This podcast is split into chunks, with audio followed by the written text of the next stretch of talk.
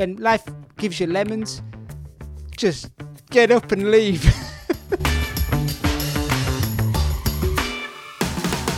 Welcome back to the Cycling Tips Podcast, everybody. I am Caley Fretz here with the usual crew. So we'll be kicking things off today with Nerd Alert with James, as always, hanging out in your garage. How are you, James? I'm tired. It was a bi- it was Yeah. a big week last week. It was, It was uh, kind of a big week. well, yeah, because uh, we we had so my my kid is is one of those kids who is in like one of those little learning pod things because otherwise we can't function. Um, and uh, yeah, BVSD shut down. Boulder Valley School District shut down starting this week. So there are a bunch of parents who were freaking out. And but our our kid uh, in her pod had a very minor coronavirus scare. So we had to everyone kind of had to like you know just kind of splinter off for a couple of weeks before everything you know got the all clear. So it was a little a little little throwback reminder to how things were in April, and it was not good. Yikes. No bueno. Abby, you're in an IKEA parking lot for some reason. Explain yourself. Yeah, I really like to spice things up and move around just to get a little bit of different scenery when I'm podcasting. Toms what's Toms buying in IKEA right now? a stepladder? Hmm. well, the, the, the problem with him going to buy a stepladder at IKEA is, you know, he didn't just beeline it straight for the for the stepladders at IKEA. I mean, there's an awful lot of other things at IKEA that he could have been that he could be kind of checking out at the moment.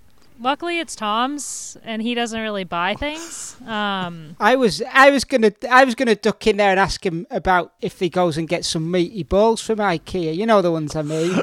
But yeah, he like he doesn't he doesn't buy things to the point where like his entire outfit today was like a sweater from the Baku European Games and the pants from the Olympics. Um, but but yeah, uh, he was like, "Oh, you want to come into IKEA with me?" And I was like, "Well, we record in 30 minutes, and the exit takes an hour to get to from the from the start, so can't happen." Alas. So I'm just in the car. Jose, Yeah. your dog just farted. I'm sorry. Yeah, yeah. uh, To to avoid that, she's tip tapping all around the room. She's now at my feet, but she's almost thirteen, and you know, with old dogs, that those farts are the worst. So it was uh, it was horrible. It was horrible. I'm But s- I'm sorry to hear that. yeah, And uh, and Shoddy Dave, you're you're at probably the most famous Four Seasons I can think of. I am indeed. I've managed to jazz my Zoom background up. I got a nice digger in the background. Some uh, some what are they witches hats do you call them in the US? Yeah, Some traffic cones. I've come- Traffic cones. Yeah, lovely picture. Anyway, as usual, we've waffled around for many minutes now. We're going to talk about the 2020 bike racing season today, but we're going to wait for Dane to show up for that one. So we're going to kick off with Nerd Alert, which is going to be all about GPSs, bar mounted versus wristwatch style. But before we get into either of those things, this week's episode is brought to you by Calfee Designs, founded in Santa Cruz, California in 1989 by Craig Calfee. Calfee Designs manufactures high quality bikes from carbon fiber and bamboo. Calfee makes tandems, road, gravel bikes, adventure bikes, as well as components, but soon they'll be adding a mountain bike to their lineup as well. As a bonus, Calfee has a world famous carbon repair department dedicated to keeping carbon frames out of landfills. Check out calfeedesign.com to see all of their models. And thanks to Calfee Designs for supporting this episode. I might also add that Calfee also makes one of my favorite bottle cages because they basically make a carbon fiber version of a King titanium cage. Like it looks super classic, but it's carbon fiber, and it's really light. It's not like crazy light, but it looks really cool, and it's carbon fiber, and they're actually not that expensive. I've actually had a frame repaired by them before. Back in uh, the end of my college years, uh, actually, my wife's frame got sort of blown off of a roof rack that it was not perfectly attached to and cracked the top tube. And we sent it over to Calfee, and for a couple hundred bucks, they wrapped it up, sent it back, and she kept racing on it for a couple years. So, personal experience with Calfee's repair services, which are they're, they're world renowned at this point. They were doing it earlier than many others. There's now lots of other options out there, but Calfee's been at it for a very long time. So thanks to Calfee for sponsoring today's episode. Now, let's get into Nerd Alert. We're switching everything up today. We're starting with Nerd Alert. We're going to finish off with bike racing. So, James, Nerd alert, nerd alert, nerd alert, nerd alert, nerd alert, nerd what are we talking about today? Nerd. But we're talking about GPS computers, but in kind of a little bit more of a general sense, because uh, by the time you were listening to this, this will have just gone live. Uh, probably, maybe right now, as you listen to this, actually. But uh, Wahoo has finally announced the release of their multi-sport watch, the ELEMNT Rival. Uh, for those of you in the know, this is hardly a surprise because uh, Wahoo had to file an FCC. I can't remember what that stands for, Federal Communications something, uh, in the U.S. Uh, so th- this has been kind of leaked for about a year and a half now. But anyway, it's official. Um, it is a multi multi-sport watch that is ostensibly designed for triathlon. I mean, it has some neat stuff like you know this sort of like touchless transition thing they're talking about, where it knows when you're out of the water and are on your bike and are off your bike and running. Um, but uh, it got me thinking.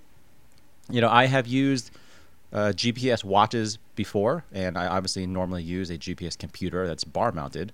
Um, but it got me thinking. You know, someone someone was, or we were having a little internal discussion on this thing, and sort of like, you know, should we even write this thing up because it's supposed to be a triathlon watch? But you know, unless you're looking at your computer on your bars all the time, why wouldn't you use a GPS watch instead of a bar-mounted computer? Because I mean, wouldn't it actually be more useful, or I guess more versatile? Um, it's winter. Well, it's autumn here now. So you wear those long sleeve jerseys that kind of are closed at your wrist, which means that I can't even look at my iWatch anymore. So having my bike computer on my wrist in winter time doesn't seem particularly handy. I'll, I'll, I'll propose the opposite argument here, which is that I don't want to look at my bike computer most of the time. Uh, and maybe that has something to do with me going slower than I used to go and not really liking the numbers that I tend to see on my bike computer. But yeah, like I, I ride without one more often than not these days, and I do like to, you know, keep track of my miles and chuck stuff on Strava and stuff like that. So I generally just run that on my phone almost all the time, but it would be nice to not have to remember to pull that out and start it and just have a watch that sort of did everything on its own or that I could just hit a button or something like that. I can definitely see the value in that. And I, I think that I don't know. We, we're, cyclists were really used to having that computer right in front of us, right on the handlebars. We can stare at it. We can see the power number. We can see the speed. We can see the distance. Whatever. I I like not knowing those things. I don't know about you guys. Like I I I enjoy going out. You know, I know where I'm going because I'm riding near my house. I'm not like I'm gonna get lost. But I, I like just not not having to stare at numbers while I'm out riding my bike. I tend to look at other things more often when I don't have something on my handlebars. It, it's funny because I I definitely used to be like that a lot, and then I got to the point where. Uh, where more often than not, when I head out for a ride, I really have to be home at a certain time. So like, I really need to know what time it is pretty much all the time. Uh, and we should point out that I have a child and Caley does not. Um, True. but I have again, I have used GPS watches before in the past, and I, I actually kind of like them a lot because, like you said, Caley, I mean, you know, or kind of like you, I should say. I mean, I do often like to head out for a ride, and I don't want all that data kind of like in my face. And even if you, you know, make a point of not looking at, it, like it's still there. Like it's still almost like kind of like tempting you. It's like, hey, look at me, look at me. Um, but if you have this watch, or if you run Strava on your phone or something like that, I mean, you can just record everything in the background and have all your data. What I like about the idea of a watch is that the battery life is a lot better. I mean, Wahoo's claiming I think 24 hours in GPS mode, which is pretty awesome. Um, it's not very expensive, all things considered. It's $379 US, so it's very comparable to a bar, like a kind of like a you know medium level bicycle GPS handlebar mounted computer. Uh, it still works as a watch. You still get like your text messages and all the other stuff. And you don't have to transfer it from bike to bike if you have multiple bikes. Like I can use it if I'm skiing. I can use it if I go for a hike. I don't run, so I'm not going to use it running. Um, so I mean, to me, it just seems a lot more versatile. So uh, if you don't need the mapping and if you don't need that display on your handlebar, it's honestly kind of a little surprising to me why these things aren't more popular than they are for cycling. Maybe it's because they're known as triathlon watches, and cyclists don't like things that triathletes use. Well, how do we how do we fix that? How do we fix that? Does does, does Wahoo have to make it aero? Do they have to like offer like a Tour de France color? Do they have to offer like they, they should offer like you know they, they could do like little digital backgrounds like you know hey you can have your Tom Boonen background now. I think that'd be sweet. Or like make it so it doesn't actually work when you're swimming. Just have it Like- like, have it not work at all. Like stop, get out of the water. what are you doing? What are you doing? You're gonna sink. this is dangerous. I so I, I've often um, to sort of return to the ri- like just numbers on my handlebar versus numbers on my wrist. I've often said that uh, like baggy shorts, for example, are like a mindset thing for me. When I go out mountain biking, sometimes I'll go out in spandex and I'll go sort of rip around in a cross country bike and, and I'm out there to like I'm fitness riding basically, right? And then other times I put the baggies on, and this is the same thing when I'm gravel riding too. Something about putting baggy shorts on like changes the mindset and makes it so I'm just less interested in going really fast and riding hard and you know going as fast as I can all the time. And I think not having numbers in front of me does a similar thing. When I have a number in front of me, particularly when I have a power number in front of me, I'm sort of incapable of not riding to power, basically. Particularly if I'm riding solo. Uh, and so I, I again I like the idea of not of not having that, but having a way to keep track of everything without the sort of like, oh no, the number's gone down kind of feeling, which I would love to just ignore, but I'm not personally capable of doing so. So better if I just sort of remove it from, from my view completely and stick it on my on my wrist. I think I need to get a, a wrist mounted GPS thingy. Now that Yeah. I'm thinking, I uh, uh, don't have one, but now that I'm talking about it, I feel like I need one. Yeah, I mean, I'm I'm looking forward to using one again because, you know, like you said, I mean, it, it, it does change your mindset for sure, and I, you know, more often than not, I, I sort of just want to keep track of things and like maybe want to look at some data afterward, but more often not, but I don't want it necessarily just in my face all the time. So I, I really like the idea of this thing. I'm really looking forward to, to checking it out. Um, I don't know when it will be here, um, but I don't know. I think it's a cool idea that more people should consider personally. I remember back in the uh, the days when I was fitter, a bit like Caley when he was fitter, that we used to have the polar heart rate monitor watches, and yeah, yeah, you'd strap them to the handlebars for racing. But I always found them useful for uh, tracking your fitness or supposed fitness via your heart rate. You'd get up in the morning, lie as still as possible, and get that. Your watch, your watch was on your wrist or next to your bed, so you could check how low your heart rate was. It was like a competition every morning. See if you can get it below whatever. Get it, get it as close to. I think it was Miguel Indurain had like a 27 beat heart rate at one point. It was re- recorded, but yeah, you used to try and get it as low as possible, and you obviously can't really do that with a easily with a bar mounted computer. It seems a bit stupid having it next to you. But like even now, that it's a hell of a lot better. You you got the sensors on the watch themselves. So uh, I'm all for it myself. Plus, at the moment, with being locked down and only being able to get out for like an hour and a, a kilometre away, like running does unfortunately seem quite appealing at the moment. So um, yeah, Nothing, nothing about running is ever appealing.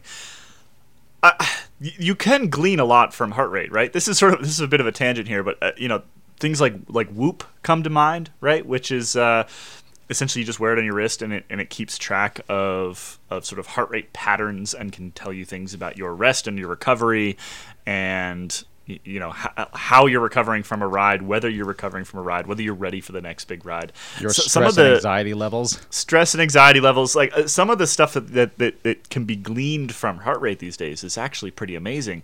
You know i think that cyclists as a whole were very power focused right? Because it, i mean that makes sense right? It's the one number it's the it's the actual number that goes into the math to how fast you go right? Your heart rate really is irrelevant to how fast you're going. Uh, except for that it's generally tied in some way to your power output so no great surprise that we are super power focused but I do think it's worth kind of taking a step back. And I remember doing a bunch of episodes of uh, Fast Talk with my friend Trevor back when I was at VeloNews, and we made those those podcasts. Uh, and and he's a huge proponent of watching heart rate in a lot of ways, just like Shadi was talking about. You know, keeping track of your resting heart rate, keeping track of your heart rate decoupling while you're riding. So basically, like how your heart rate is sort of separating from your power output. Uh, you know, a perfect example of that is like when I was making my Everesting attempt, and all of a sudden my heart rate and my power were getting closer and closer and closer together. So like, you know, 150 heart rate at the start of the ride would have been 280, 290 watts, and instead it was like 180, 190 watts, and they're getting closer and closer and closer. That decoupling, right? You can learn a lot from heart rate, and it's less sort of myopic staring at power numbers. I just want to go faster. It's less of that kind of feel, I think, when you're just sort of either looking at these things later or just keeping a general eye on them. Uh, I I think that cycling as a whole can kind of step back away from power a little bit and, and start looking at some of these heart rate figures because it, it is it's it's your body right the the power output is just an output heart rate is is what your body's actually doing The other thing with uh, heart rate is it's a lot more affordable to get into. Like like the watch, what three hundred and seventy dollars, where a power meter is going to cost you like a minimum of five six hundred dollars upwards. That's for your base model, I'm guessing. So yeah, it's a lot more accessible, and it's a starting point. That's where we used to you used to kick off from. Know your resting heart rate, know your max heart rate, check where you're sort of wearing your race, and you could yeah play about with it there, to see how fit you were. Well, I was just going to point out, just just to clarify, I mean, this thing does connect with heart rate monitor, or this does this thing does connect with power meters. Should you have one, so you can still ride with power. It's just not going to have the number right in front of you on your face all the time, unless you're like riding around all the time like this, which is probably not a good idea. but that's what i like about it i don't want to see it i don't uh, i don't want to see my power numbers don't want to see them it's bad news nothing but bad news in the power numbers You just want to be disappointed when you get home and do look at it, innit, Caley? Let's be honest though, like look at the computers now, you're getting so much more data than we used to get, like with the little um Vetta computers or cat like computers that just just the Avocet. speed. Exactly, Avocet. Whatever happened to them? They were awesome. So skinny, so neat and tidy. little wire winding its way down your your brake line or your brake that wasn't a brake line back then down one of your pieces of housing toward the back end of your bike. Mm-hmm. Yeah. And you it's like who who could make the wired avocet thing look the cleanest? Like that was the mark of a good mechanic. Yep, and and you had to figure out if you had a, a 32 or 36 hole hub for the little for the little magnet ring. yep. Mm-hmm. Yes, those days are different now. The good old days the good old days. Well i have uh, I've, i've convinced myself that now that i need some sort of heart rate based watch thingy. I'm not exactly sure which one. Maybe this wahoo one is the one for me. I, I haven't done any research whatsoever.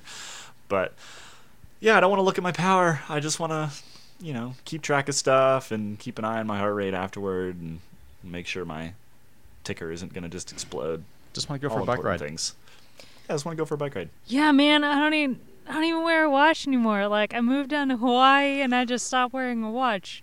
Man, that's so cool. Is that like because of the, you know, laissez-faire attitude? No, man. My phone has the time on it. what are you quoting there abby Forgetting Sarah Marshall. I love it when Abby cracks herself up.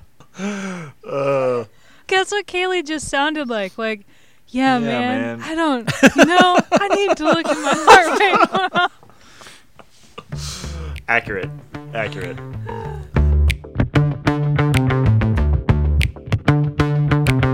All right it's time to switch over to the racing world. Dane has now joined us. Well we're going to talk about the, the, the sort of the whole season uh, and, and a bit of a rundown of what we liked what we didn't the things that worked the things that didn't but before that we got a bit of news about chloe dygert multi-time world champion right abby Yeah, so there was um the news that she signed to Canyon SRAM um for four years, and that was followed by kind of a flurry of uh anger about some past uh, tweets that Chloe has liked that have some transphobic and racist tendencies. So basically, it all kind of snowballed into over the weekend. The Canyon SRAM team put out a statement that the whole team was basically going to have to undergo training, and and everyone was inclusive, and and you know, kind of the same old thing that we've been hearing from well Trek. Um, and and Chloe put out an apology as well for uh, how her actions made people feel. So it's relevant because we are in this new age where um, a person you can't quite like hire somebody based per- solely on their performance. You also have to think about their personality and the uh, presence that they bring to a team, um, which we learned with the Quinn Simmons incident and the backlash that Trek Segafredo got for that. And now basically the same thing has happened to Canyon SRAM um, on a smaller scale because I think what Chloe, the actions of Chloe aren't as loud as that those of Quinn. Like she hasn't actively tweeted things, but she you can look through you know her history and and and find some questionable decisions. Um, Well, you you you used, you used to be able to anyway. I, my, from what I can tell, she basically unliked all the stuff that uh, was kind of controversial. Um, it is very interesting because I think back in the day, like teams used to hire people based purely on th- if they can win races or not. Yeah, I I mean, I think the important point here is that, you know, as an athlete, it's clearly you, you sort of represent you represent the brands that are plastered all over you, right? And so, you know, people scream First Amendment here in the United States all the time, and the First Amendment is what gives you sort of this freedom of speech and and freedom of assembly and a bunch of other things. Um, but that's from the government. That's not from your employer, and, that's a very important distinction. Is that you know if you say something that your employer finds to be uh, against its own values, or that your employer's customers don't like, your employer can can fire you, cannot hire you, can do whatever basically whatever they want. Uh, the First Amendment does not protect your job, uh, and so that is, I think, why we're seeing.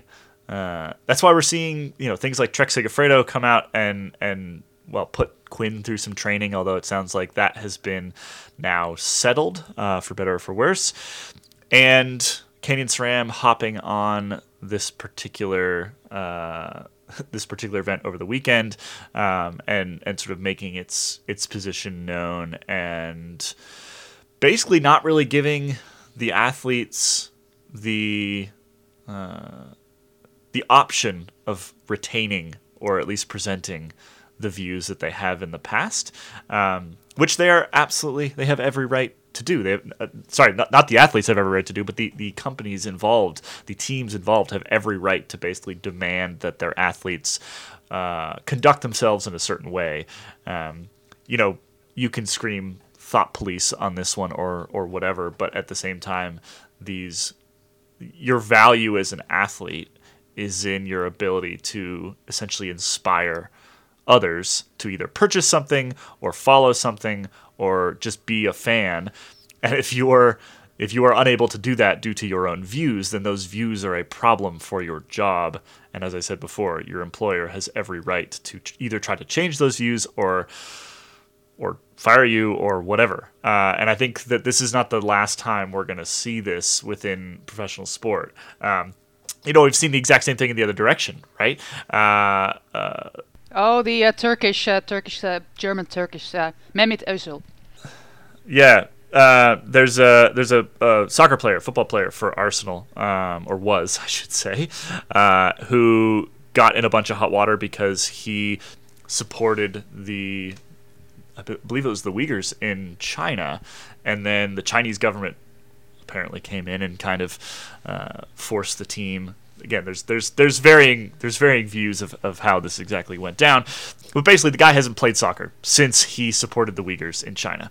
Uh, he has been pushed off the team. He's one of the best in the world, and he has basically stopped playing. Uh, so you know these things go in both directions, right? And it all depends on what the what the team uh, and the sponsors behind it are what sort of pressures they're feeling. And at the moment, in most of the US and Europe, the pressures on a team are to appear more progressive, more uh, more accepting, uh, pushing equity and and all those things. And, and if you are not doing that, or if you have athletes that are not doing that, you're going to get pushback from the audience. I mean, it's definitely a tricky time right now because there are a lot of people who say, like, you know, stick to sports. You know, why can't we just, you know, they're looking at these athletes purely based on their athletic performances, and and there certainly was a time where we had the luxury of doing that. But uh, I mean, for better or for worse, in this day and age of social media, really the I feel like the only way an athlete can can maintain this aura of being like only an athlete is if they are completely silent on social media or about everything outside of their athletic performance. So I think the tricky thing is when you have an athlete who is who is present on social media and who isn't necessarily shy about making their opinions known, then Caley, like you said, I mean, you do have, you know, in, in the United States, you do have freedom of speech. You are free to express your opinions, but that ability to express your opinions does not guarantee your your employment. It does not guarantee that, like, you know, if if someone let's say Trek Segafredo had had let go of Quinn Simmons, for example. You know, people will scream freedom of speech, so on and so forth. Quinn can still say whatever he wants. Like that freedom of speech has not been diminished, but they don't have to keep him employed. And ultimately, when you're talking about an athlete and sponsorship, like as far as I'm concerned, I don't care who you are or how good you are. If you are sponsored by a team, you are effectively an employee, and your job is sure to win ostensibly, but your job ultimately is to help that employee sell more things or get more exposure. And the way that you do that is partially by winning, but also by being a presence and being a marketable asset. Right? Yeah, I mean, freedom of speech is, is not freedom from consequences for that speech, right? Uh, it's freedom from being jailed by the government for your speech. That's that's the only thing that that is that it protects, uh, and that's again only in, in the United States. Uh, Most of the world does not have the equivalent of a First Amendment. Um, and we are talking about teams that are often not based here. Uh, so yeah, the, the, the, the First Amendment argument is basically completely irrelevant to what we're talking about. The uh, yeah, I, again, I don't think we're going to see the last. This is not the last time we're, we're going to run into this particular issue. Uh, the reality is that athletes are now much more than their athletic ability, and that was maybe not the case, as you say, ten years ago, fifteen years ago. But they now, you know, again on the opposite side of the coin, a perfect example is like Lachlan Morton, who gains massive amount of of value for his sponsors and his team through non-traditional means, right? Uh, he, him winning GB Duro is not the source of his value. It's the story that surrounds that and the fact that he's a personality. And both there's both sides of that coin. And you know, I think athletes th- th- essentially they just need to realize this and, and realize that you know, if you are going to stay silent on social media and if you are going to be sort of devoid of personality, then you better win some stuff because that's the only other way that you can you can create any value at this point. Uh, and every single athlete is going to have to sort of deal with that with that push and pull there. I'm also kind of surprised that that teams haven't gotten savvier in terms of you know kind of heading these things off. Because like I mean regardless of what you think about what Chloe has said or expressed support for and whatnot I mean those those views are clearly kind of rife with controversy for a lot of people. And you know you would have to think that someone at Canyon SRAM has, you know, maybe raised their hand and be like, "Hey, maybe we should like think about doing something beforehand instead of just announcing the signing." Like, how could they have not foreseen that this was going to happen? Well, they say that they didn't know. Yeah, it is really interesting actually because I I think that when they announced this, they were so excited. And all the brands and and everyone was so excited and it's kind of crazy because uh, like when the Quinn Simmons incident happened, Chloe was kind of in all of the talk about that as well. So it's not like nobody knew beforehand, you know, in the cycling world. So it was it was very uh, very odd that they they didn't see it coming, but I also I also don't agree that now now athletes are like have have to kind of be a model for for you know younger generations and everything i feel like athletes have always been something to look up to. And whether they like it or not they need to conduct them, themselves in a way that it, that children will look at them and be like this person is someone that I want to be with be like. And they they need to be good people because it doesn't matter you know now it's more relevant because of the world that we're living in. But like I grew up thinking that Christina Kosnick was like the coolest person ever and I dyed my hair pink because I wanted to be her. Like it's not a new thing that athletes are role models. So I don't know. No, but there's no think- filter. Well- I think the difference now is that before before you knew of Christina, but basically probably through press, uh, Yeah. you know, very sort of carefully handled press moments where there was a press officer standing next to her and a journalist Mm-hmm. standing in front of her, and now everyone's got Twitter, and that is the difference, right? Is Yeah, that for there is sure. no filter in front of these athletes, and that they have to they have to learn to filter themselves, or just be a good person to begin with, and then you don't have to filter yourself. You can say exactly what you think, and people will like you anyway. Uh, Yeah. Those are your two options, basically. Either either sort of understand cynic, quite cynically, what what your audience wants, and give them that. Uh, I, I do think that that's that's essentially the role of a of a professional athlete in a lot of ways.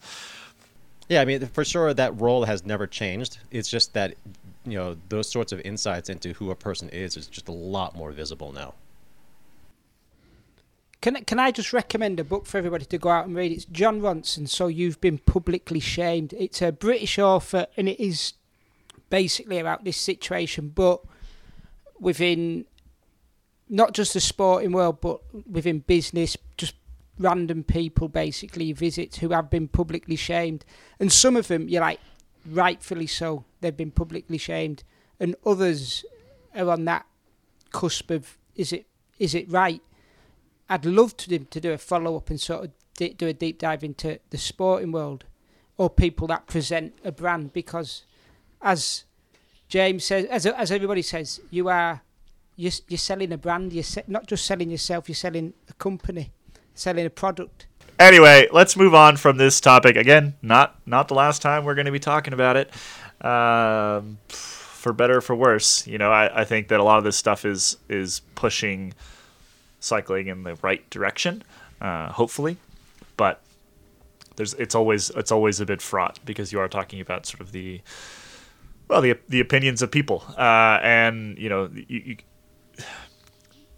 the difficulty in sort of pushing everyone together in the same direction. It's a really difficult thing. So, yes, let's leave that for now and move on to the bike racing season.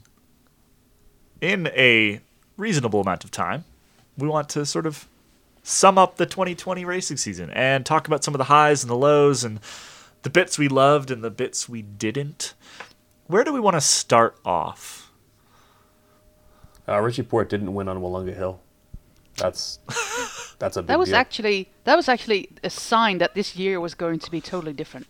Yeah. I mean, he won the race. It's true. which is impressive that he won the Tour, de- and he, but he didn't win on Willunga Hill, which is wild. I mean, we, we've just year in year out that that's been the constant. And then this year, So really, what he's done wrong every year is win on Willunga Hill. that's right. Right. you just should never win Willunga Hill again.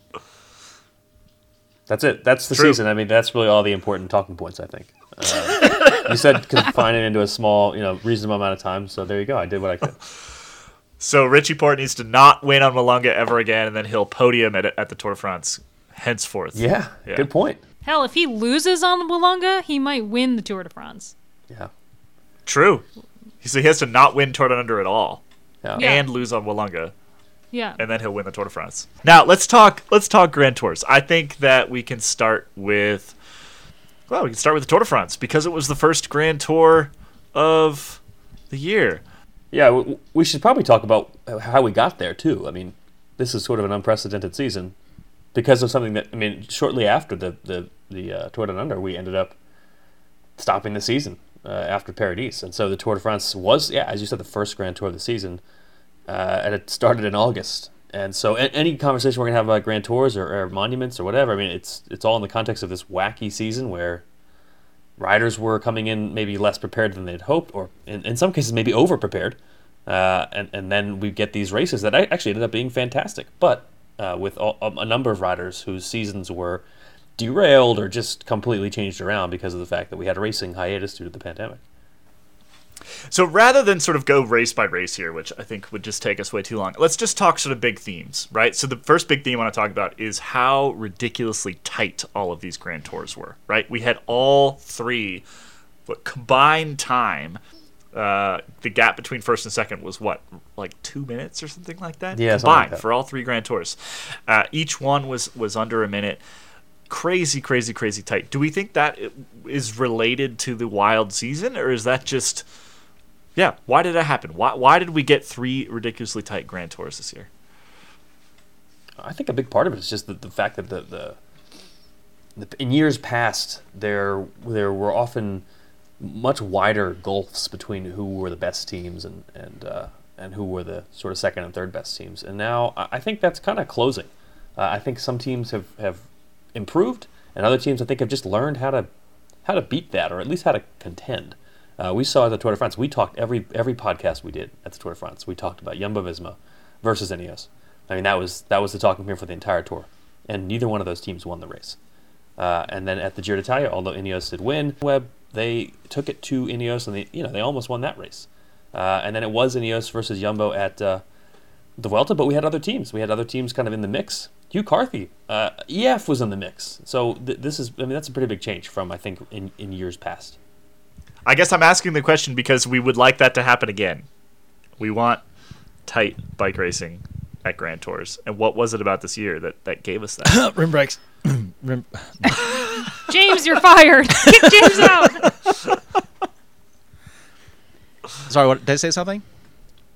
I mean, I think a lot of it has to do with the the training leading up to it, like how people handled the lockdown and stuff like that, and how everyone was on pretty equal footing going into it. I mean, yeah, there was some countries had full lockdown, some were allowed to train outside and stuff like that, but I think like some of it has to come down to that, you know, there was no such thing as well, unless you vastly overtrained during the during the lockdown, there was no such thing as like race fatigue. Like you couldn't overdo it going into the tour or something like that. So I think that that yeah, some of it has to do with, you know, people either timing it right or not timing it right.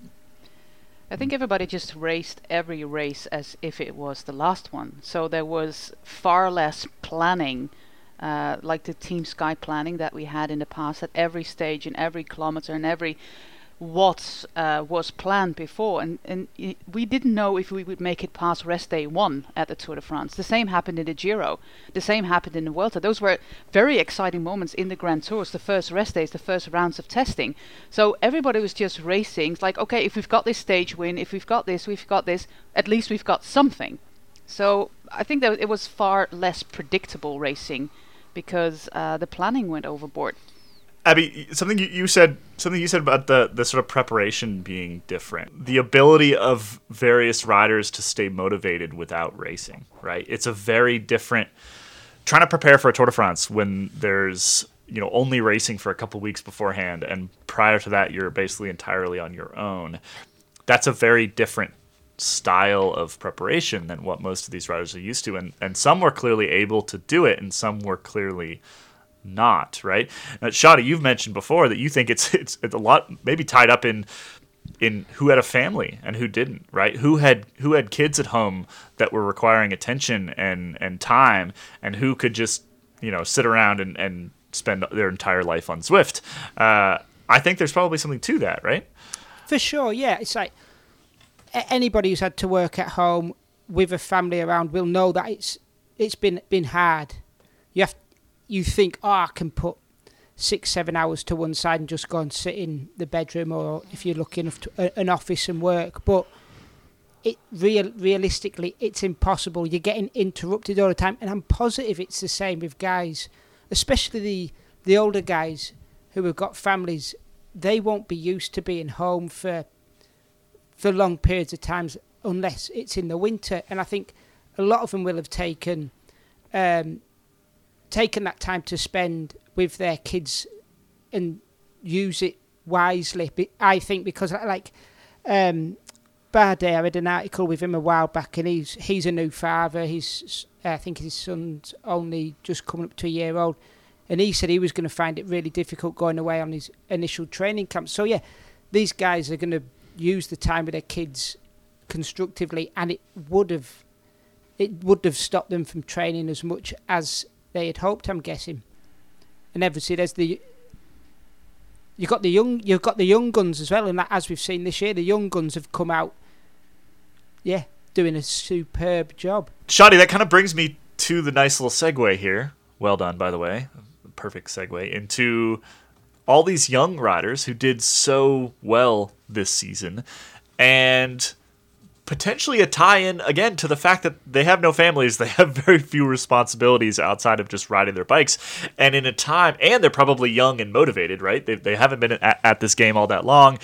They have the ability to you know get out there or as it were not get out there uh, sit on Zwift for five six hours a day and get themselves super super fit. Maybe better than some of the riders who uh, have been around the block a few more times and might be struggling with motivation after a longer career do we think that that is is truly a reason for these young riders racing so well this year? Was was it a result of essentially being able to work harder in lockdown than some of their uh, more seasoned competitors? I think it could have helped. I think the the the groundwork was already laid. I mean, we already had a, a situation coming into this season, even before all this, where there were a number of younger riders already primed to succeed. I mean, Egan Bernal won the Tour last year. Tadej Pogacar was third at the Vuelta last year when he was you know, like 15 basically. I mean, he, he was already a rising star at a really young age. Remco Evenepoel, already very young and, and have, uh, having a lot of success last season. So I think it was that may have been a factor, but we already had the the foundation for that with some very talented young riders, uh, which you know we still have very talented young riders. They're they're maybe a, they're a year older, but they're still very young going into next season. Yeah, I mean that that interview that we that I did with Inigo San Millán, who's, who's Tadej Pogacar's coach, uh, was like a month or two ago now. And he was basically saying it's more, you know, they've all got power meters, they've all got coaches really, really young. They're all better prepared when they get to the early years of the World Tour. And as we said before, because we have their power numbers and their coaches have their power numbers, they know how good they are. They don't necessarily wait to to push them into into the highest levels of racing. Uh, and these things combined is probably the probably more of a factor in all these young riders racing really well this year. But I, I do think there's something to what Shadi's saying is that like if you've got literally nothing else going on, you're probably going to have a better time, you know, sitting on Zwift for five hours a day. There's got to be something to that. And on, and on the opposite end of that, we know that some riders, Elia Viviani has talked about this, who struggle to ride inside. I think Peter Sagan's probably another perfect example, right? Who struggle to ride inside. I mean, I mean, Sagan said numerous times that he has no interest in riding inside. Uh, as a result, took him a really long time to find his form this season because he probably wasn't training as hard over the summer as some others. Because you know he's living in Monaco and the lockdowns there in the spring were pretty draconian. They couldn't really ride anywhere, so it was ride inside or do almost nothing. And I do think that that, you know, even if that's back in April and May and June, that's still going to affect a rider's form in August and September because you know you're talking about such massive volume for these pro athletes that it builds and builds and builds and builds and it, all it takes is, is a bit too long of a break in April and May and you know your your your season your fall season as we had it could be kind of ruined. I think also, especially when it comes to the Grand Tours, the Grand Tours take so much more um, specified training to be able to win one of those. And yeah, when it comes to the one days and stages and stuff like that, of course, we we've had like Dane said, young riders in the past that have done quite well and and are continuing to do quite well and are still young. But I think for the one days, like having you know Tao Geoghegan riders like that who. Um, I'm sorry, guys. We're talking Willow's about. joined the podcast. Yeah, we're talking about um, work, difficultly work, difficult work from home, and I've got my daughter who's just climbing over us.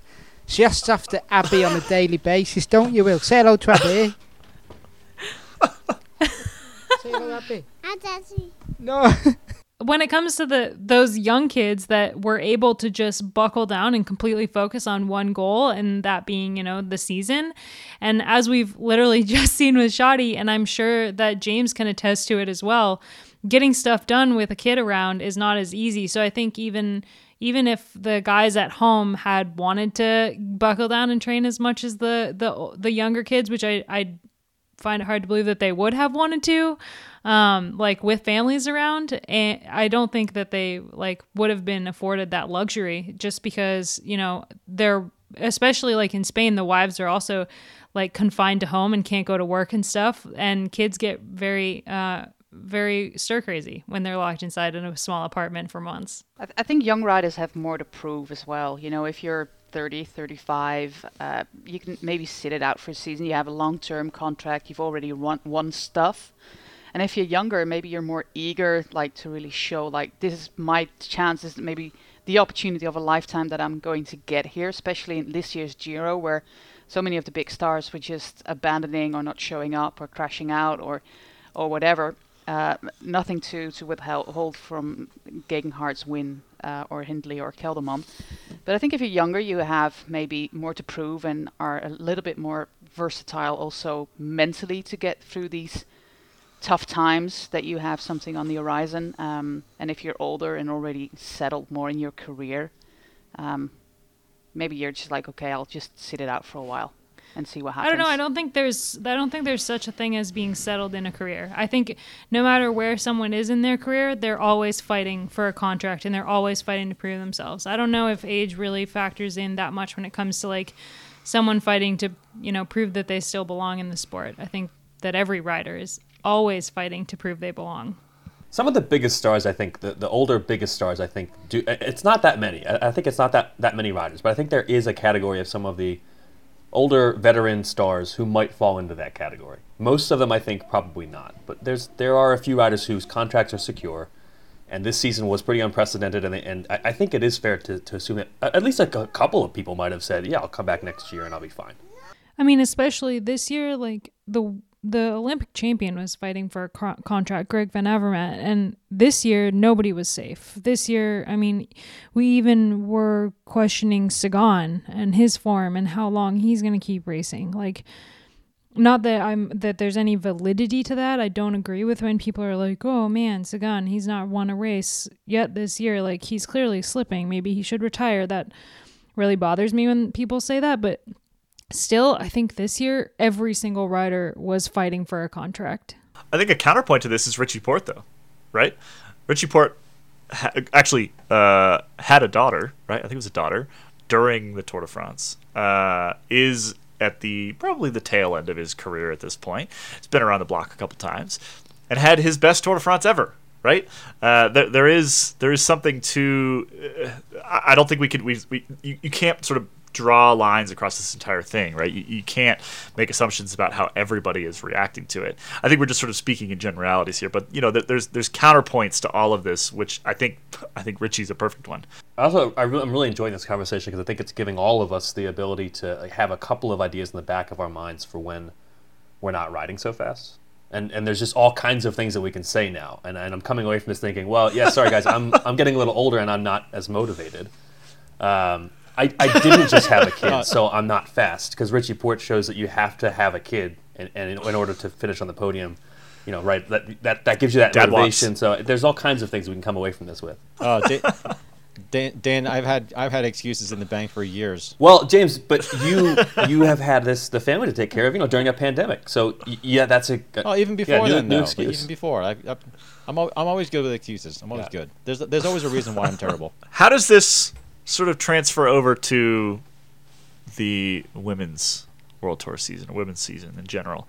Uh, I mean, the, the the racing was not as packed as on the men's side. In fact, far fewer races than normal. I think.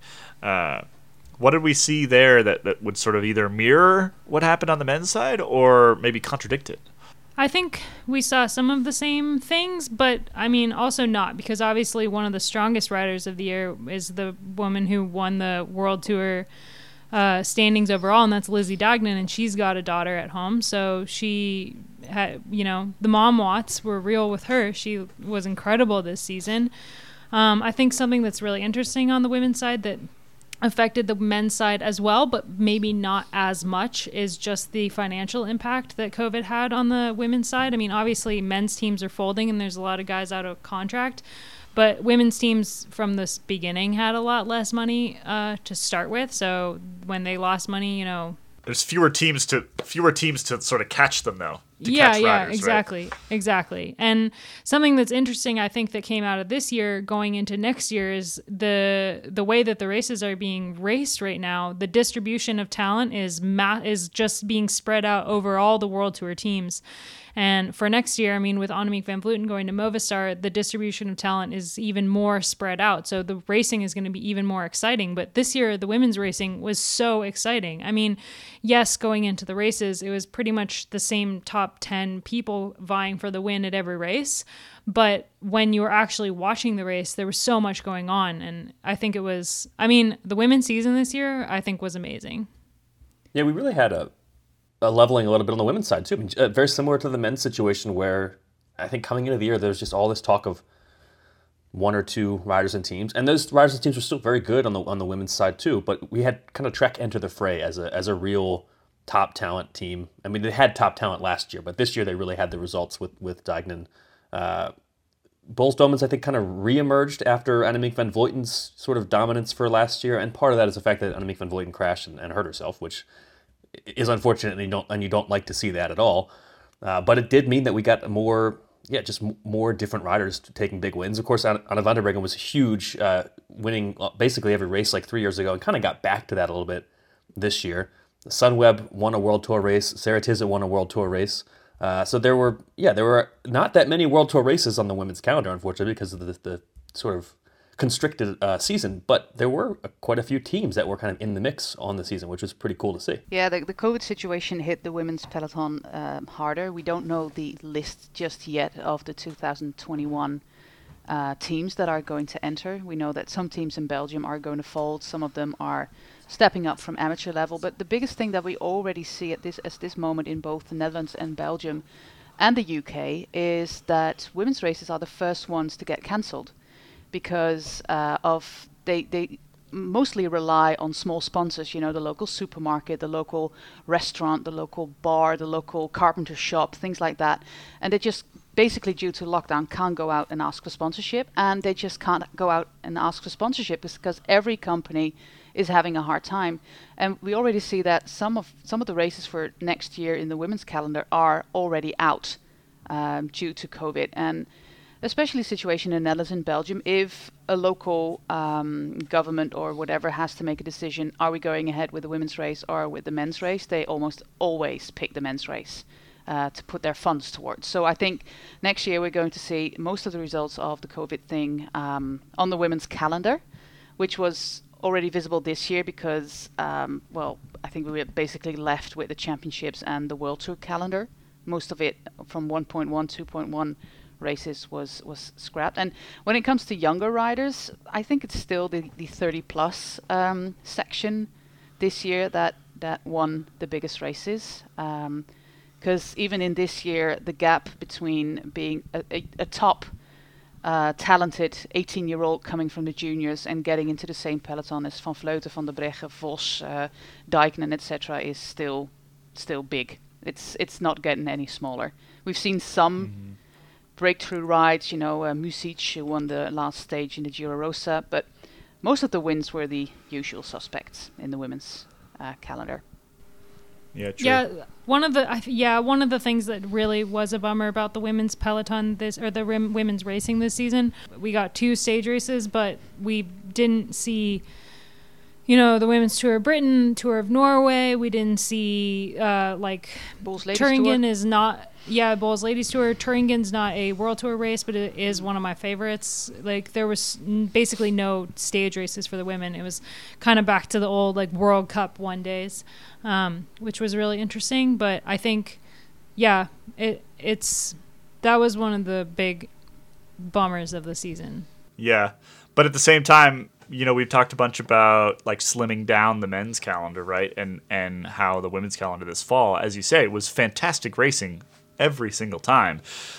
And is a bit of an example of that, right? Like that's that's what a slimmed down calendar looks like. And yeah, there are fewer opportunities to win, but it means that every single race is just so hard fought and matters so much that it makes for really amazing racing every single every single stage. Yeah, but the gaps on the women's calendar were really too big. There was periods of two two and a half weeks w- without any any racing going on, and yeah, that was uh, that was really sad. And and the stage racing is uh, something that we really missed.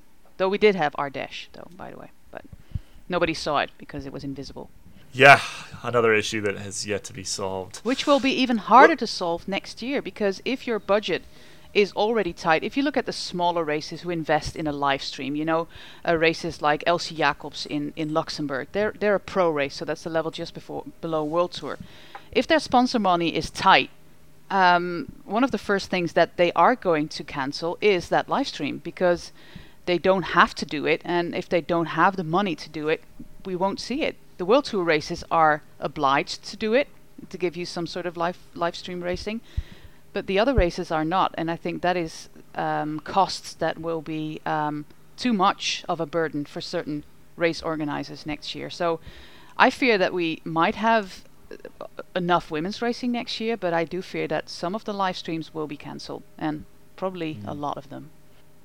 Yeah, that'd be a shame because I feel like the momentum was good, right? It was it was tr- trending in the right direction, but uh, as you say, it's it's it is sort of the first thing to get lopped off because the the you know the race organizer wants the thing to happen, right? And that's the that's the primary goal, and then the live stream is very much viewed as sort of just icing on that cake.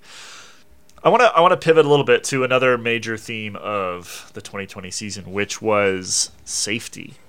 And we had an announcement from the UCI last week uh, that Dylan Groenewegen would be banned for not, or has been banned for nine months for the Tour of Poland incident. I want to discuss this and then just, just kind of discuss safety in general. Uh, I think it's safe to say, and you guys can correct me here, that the the general consensus amongst the Cycling Tips podcast is that that This is bullshit. suspension is ridiculous. Yes, that it's completely ridiculous. That nine months to Groenewegen, you know, I think we all kind of agree that he probably deserves some sort of something needed to happen to him, right? Like there needed to be uh, some kind of penalty, but the real issue in that finale was more on the organizer uh, than on Groenewegen, I would say.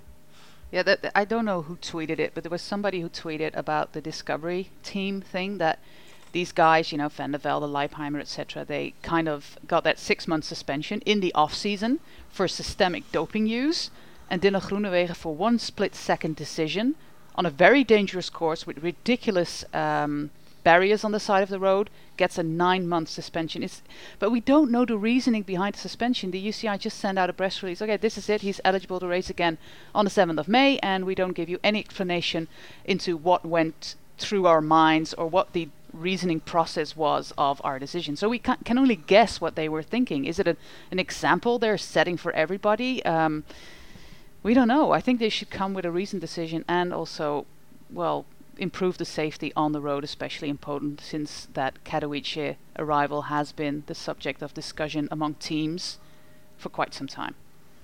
I mean, this is me expressing my usual cynical self, but to me, it's it's the UCI basically just using him as a very visible scapegoat to make, to, kind of take the attention away from the fact that this is really their problem that they have to fix, and rather than go through the hard work of fixing the core problem that created this that created this this injury to begin with, they're just taking out the rider who was you know on the video anyway was you know arguably most at fault for what happened when it really yes i mean he maybe he maybe have you know set the thing off as far as like you know he was one who basically like you know chopped him into the barriers essentially. But the reason why he, he was so hurt was because of that finish line uh, that finish line design.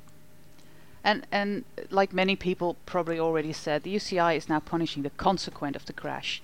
You know, if Fabio Jakobsen miraculously would have stayed upright or broke his collarbone, we would not have seen a nine-month suspension at all. Yeah, we talked about this. Uh, Caley, I know Caley and I talked about this on the day that it happened. Uh, the way that it was terrible crash. I mean, and and and Jakobsen was obviously seriously injured based on another rider doing something he shouldn't have done. Uh, but we've seen swerves. We've seen irregular sprints generally, ju- just as bad that where the rider has managed to stay upright uh, and and and come out okay, and has the the sprinter who put him in that position uh, or her has not been punished and uh, or was just relegated as opposed to being you know banned for nine months. Uh, and yeah, it's it's very much a uh, uh, penalizing the outcome regardless of the intention or regardless regardless of the egregiousness of the action, which which was pretty egregious, but nine months is uh, just compare. And if you look back to other sprints and, and what people have been you know, banned for. P- people have been banned nine months for like literally fighting. I mean, people have been banned nine months for punching guys, uh, not not for what Dylan Groenewegen did. Yeah, uh, if you look at almost any sprint, there's there's line deviation, right? And I do, I guess, sort of to the UCI's credit, they've been relatively consistent this season in relegating riders who deviate from lines, right? We saw it a couple times in the Tour de France. Uh, it, they, they have been better about that, and as, as I guess trying to sort of show the sprinters that no, you can't do this. Because for a long time it was just sort of random, right? It was you could deviate your line as long as you didn't crash anybody, and I still think that's that's kind of the case, uh, but they they do seem to have been they've been better, slightly better about saying, listen, if you deviate your line, you come in contact with anybody, we're going to relegate you, whether you crash anybody or not. So credit where it's due there. However, as you say, nine months is, is completely out of line with any other penalty that they have handed out this entire season. And that line deviation was no worse than a lot of the line deviations that we've seen throughout the rest of the season. It just had a worse outcome. And that worse outcome was the fault of the organizer. However, again, to be cynical about it, the race organizer is the body that is paying the UCI to put this event on. Dylan Groenewegen is just a, a bit of a pawn in this entire thing. It is much easier to give him a nine month suspension. You know, Jumbo Visma is not going to try to appeal that because the, the PR and the optics of trying to appeal that would be horrible. They're just going to say, listen, sit out till May. That's a very easy decision. A much more difficult decision is going to the Tour of Poland and saying, listen, you can't have a bike race anymore unless you fix this. And going to all the rest of the, the races throughout the season and say, listen, you need to go invest a bunch of money in barriers that aren't going to explode on impact, or else you can't have a race this season. And that's where the UCI has absolutely failed this entire season and failed going back many, many seasons I prior. think one other sort of factor or, uh, aspect of, of Groenewegen's suspension is the timing, and I think that's a I think it's probably a big part of it that that, that nobody's ever going to really we're not going to know. I don't think people are going to come out and say this, but you know the, the race itself happened in August. Uh, the suspension comes down now in November, and when it's up, but when the suspension is over, the Giro will only just, you know, that that's right before the Giro. So he's not going to miss that much actual racing. I think that's a big part of probably why he was suspended for nine months. In other sports, you you play for a team, and that team has games, and you can just say, okay, you're banned for for five games. You miss four games, whatever. In, in the NFL, you're going to miss three games for doing this or that thing. You know, baseball, it's like 50 games because they play so many. Well, that's not how cycling works. And if the if the UCI says, you know, you're going to miss you know 17 of your team's races well that's fine you'll just target the, the end of the season uh, there's really no easy way to do this so by giving him a nine month suspension they're kind of they're taking him out of like three early season races that's that's kind of what the suspension does because he's still going to end up being able to race if he wants to he could race multiple grand tours next year still All of them. exactly so it's i Yeah. in the end it's it's actually it's nine months but it's not he's not missing nine months of the next season uh, and i think that's a part And of he's it He's going to be there for the birth of his son. bingo Yeah, it, it's which is interesting because it's then this is a this is a, a penalty that is both uh, way too much, right, and also Yeah. not enough. i mean he's not going to miss In- miss at the same time, I guess, if it right? happens. I mean, you, but yeah, yeah, I, I'm I'm still following. I'm I'm still falling well on the side of this is just you know this is ridiculous and and a nine month suspension for this particular uh, action is absurd, regardless of how much racing he actually misses. Right? Um, I just think it's it's so out of line with with what they do to every other sprinter when this exact same thing happens. It's just it's just stupid. Well, the only thing, the only consistent thing with the UCI is inconsistency, right? That is very true. it'd be interesting to see how they, you know, handle future incidents like this. I, I mean, surely this is going to be an anomaly uh, because the inconsistency is so consistent with them, the UCI that is. But we'll, we'll we'll see. I mean, maybe somebody else will get suspended for a really long time next time they do a, a sprint that hurts somebody. I think in his first race back, what he should make a conscious decision to wear like knee-high socks and just see if the UCI Well, I, d- I, raises a I stink. think that's really part of it. I, I really do. I think that's part of the response is the way the UCI is is there's like a backlash there against the people who are mad at them for only caring about sock length. And, and I think this is the UCI partially saying, no, look, we can do other things. We can we can you know uphold the safety of the sport by levying an overzealous penalty at a rider who maybe should have been banned for one month. Or maybe just ban them for two months for the rainbow stripes uh, upside down on their jersey, because that's a big infringement Yeah, as well. yeah, very dangerous. Apparently, it, well, it's good for it's good for their coffers, but I don't know it, how it really helps the sport. Two thousand euros suspend uh, fine I mean, for that. I mean, the argument with with Groenewegen is is you set an example, right, and you try to scare the sprinters straight. Uh, I I just don't see. I just don't see that being a, a, reasonable thing because again, these are decisions that are made split second. They are made instantaneously, and sometimes they're not even decisions, right? I, I, I don't I don't know uh, how many of our listeners out there have ever tried to sprint at 65, 70 kilometers an hour uh, with your head down because that's more aerodynamic and tried to ride in a perfectly straight line, but it is difficult. And I, I, you know, sometimes these things are accidents. In this particular case, it didn't look really like an accident, but you know, line deviation is not always malicious.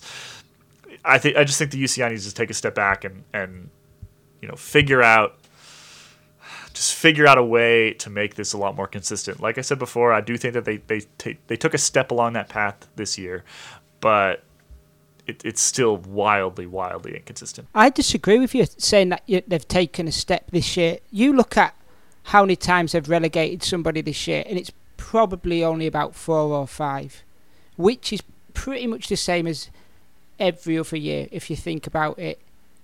And it's, I think it's heightened because we've we've we've noticed it as well because the season's so compressed. Plus, because of the situation that we're talking about, it's it's in our it's forefront in our minds. I honestly don't think the UCI have done any more than they have done any other year apart from this nine month ban, which is basically just a ridiculous thing that they've done for, well, yeah, no other reason but to punish the situation rather than the, the, the rider.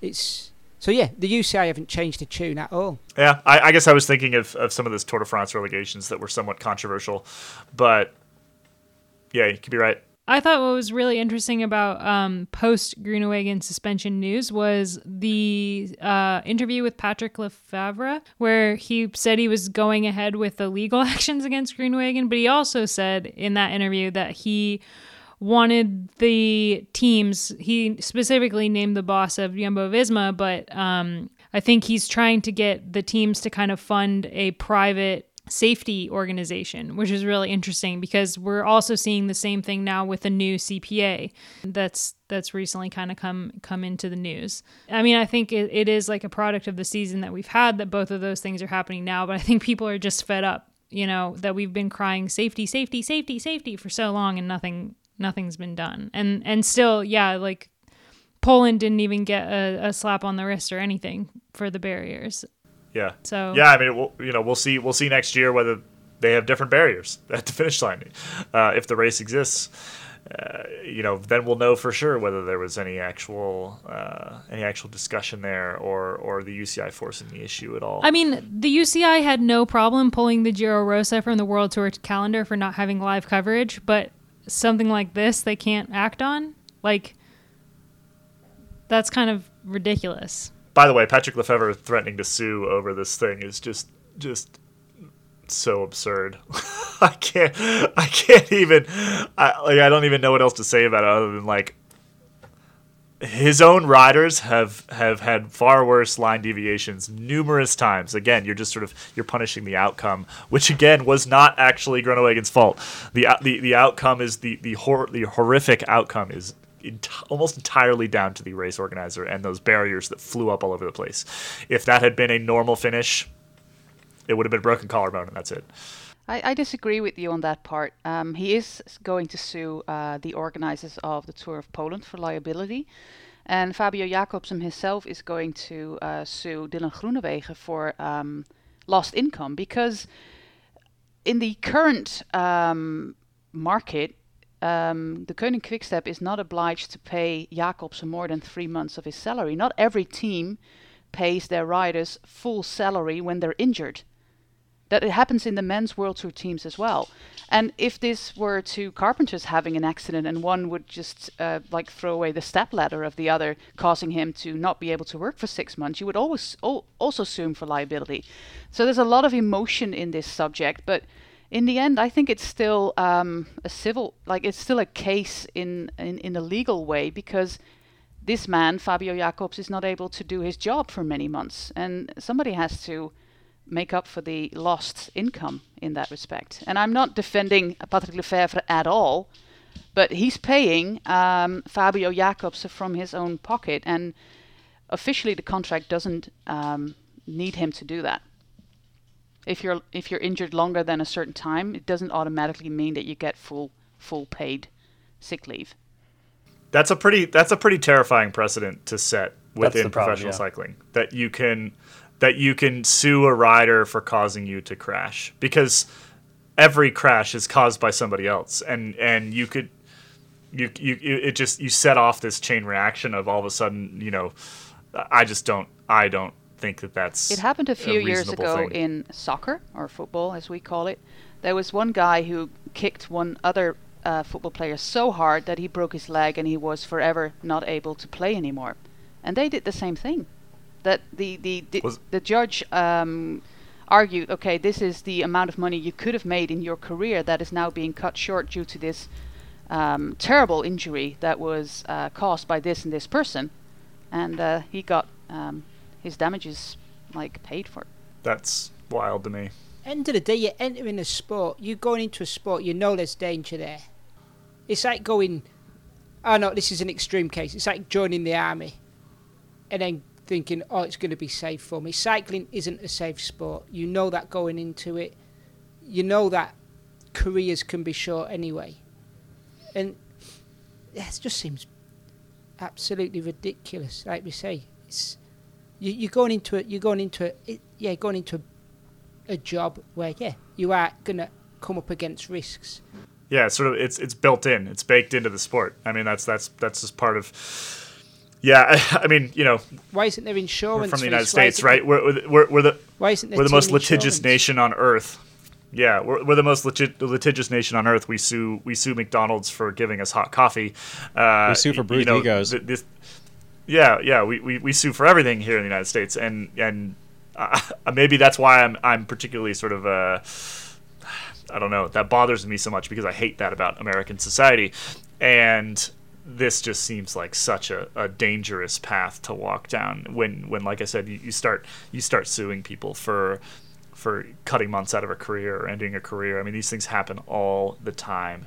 Every single crash in cycling, not every single, almost every single crash professional cycling is caused by somebody near you, right? Uh, e- either they change the line and force you to hit the brakes when you weren't expecting to, or they touch, or you touch front wheel, or they put your their shoulder into you in a sprint. I mean, it's just a very dangerous sport, and and to apply uh, fault and damages to those incidents would really make it, it would change the sport dramatically, and and I think not for the better. But Jakobsen probably can't sue the race because he, he all the riders have to sign a lia- liability waiver before they enter. And he's a private So- person. He's not a company like the Deceuninck Quickstep is. But if would you, as a car, as as Pascal Ackermann in uh, what was it, Lombardia, crashing into that car, would you sue that driver of that car? If your fork breaks in Roubaix because it was a um, a, a fabrication fault by, I don't know what kind of bike brand, and you broke your teeth and you had ten thousand euros of repairs on your teeth, where would you, where would you go then? You know, um, I- we don't can have we don't have for you. But But litigation. those, those aren't those aren't standard safety concerns that I will enter a bike race understanding that I'm going to be in a peloton of 170 people and they're going to do things that I may not know that they're going to do and that may cause me to crash. I mean that's that's just an understanding when you go into a bike race. I, mean, I, I yeah, I can't I can't I, I can't even count on all of my hands and all of my and all of my toes the number of times that I've crashed in a bike race. It, it's it happens. It, it- you know it, it could have ended a lot worse for me. Uh, I came off with just skin loss every time, right? Uh, but this is just one of those things. If you don't want to fall down, don't be a bike racer. That's just the reality. Yeah, I mean, to use the, the carpenter analogy, I feel like if Groenewegen and, and Jakobsen are two different carpenters suing each other, they're both standing on a ladder. They're both reaching for the same tool, uh, and only one of them is going to get it. And that's that's the job that they've signed up for. And if the ladder breaks, then you can sue the ladder company because you, you came into this thinking that your ladder was not going to, to snap going over the cobbles of Roubaix. But if the guy knocks you over on the way to the tool, that's what you signed up for, and I think that that's why we're a little concerned with with people being able to sue each other for. Yeah, for something like this. If if somebody, you know, if the carpenter whacks you with the saw intentionally with no other, you know, purpose than malice, then fine. But this seemed to be a, a pretty common racing incident with a really terrible outcome, and I think that's why we're concerned that if this precedent is set, then we're going to see sprinters just suing each other left and right. Can I just say that none of us are lawyers and we don't really know what we're talking about? Just as a, a disclaimer. and, and certainly and certainly when it comes to, to like European labor law, which I know absolutely nothing about, uh, you know, Do you want me to bring my mate on who's just stood next to me at this garden centre? What's Willow's opinion? I want to hear Willow's opinion. He on this used to be a mayor, yeah.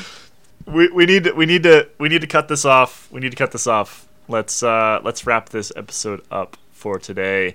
Let us know what you think in the comment section on Twitter. If you think we're absolutely insane, let us know. As a brief reminder, this podcast, a lot of what we do at Cycling Tips, is brought to you by our members at Velo Club. If you are not a Velo Club member, you can head over to cyclingtips.com slash sign up. It's about 79 US dollars a year. That equates to like a coffee or two every month. And it's a huge part of what we do here at Cycling Tips. It is the reason why we have people like Abby on staff. It's the reason why we can create all these podcasts for you. It's the reason why, you know, we can speak our mind in tech reviews and we're not beholden to the industry in ways that a lot of our competitors are. Uh, it is, like I said, a massive part of what we do. It's sort of the backbone of cycling tips at this point. And so if you like what we do and you like this podcast and you just like the site, consider becoming a member. We would appreciate it. Cyclingtips.com slash sign up. Thanks. All right. That's it for today's episode. Got a bit heated there at the end. I enjoyed it. All right. Wrapping it up. We will be back next week. Bye, everybody.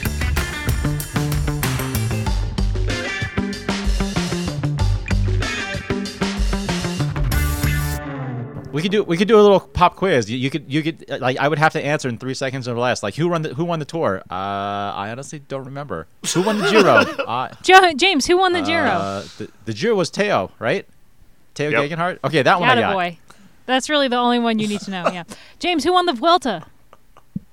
Roglic wasn't. Wait, it was James, Roglic, who right? won Tour of Roglic? Flanders? was it Roglic? James, who won Flanders? We should include this in the episode. Mm, pass. James, who won the women's Flanders? Mm, pass. Who won Roubaix? Uh, no one, unfortunately. That one I do Nobody know. won Roubaix. Yeah, yeah. I would argue we all lost Roubaix. Yep. James, who won the climber's jersey at the Vuelta? That's shoddy Shoddy's al- favorite. It's already gleaming. Come on, James, don't I, let me I, down get, I, here. get, n- That I get was nothing too many. for you. That was so many for hints. I get nothing. Guillaume Martin?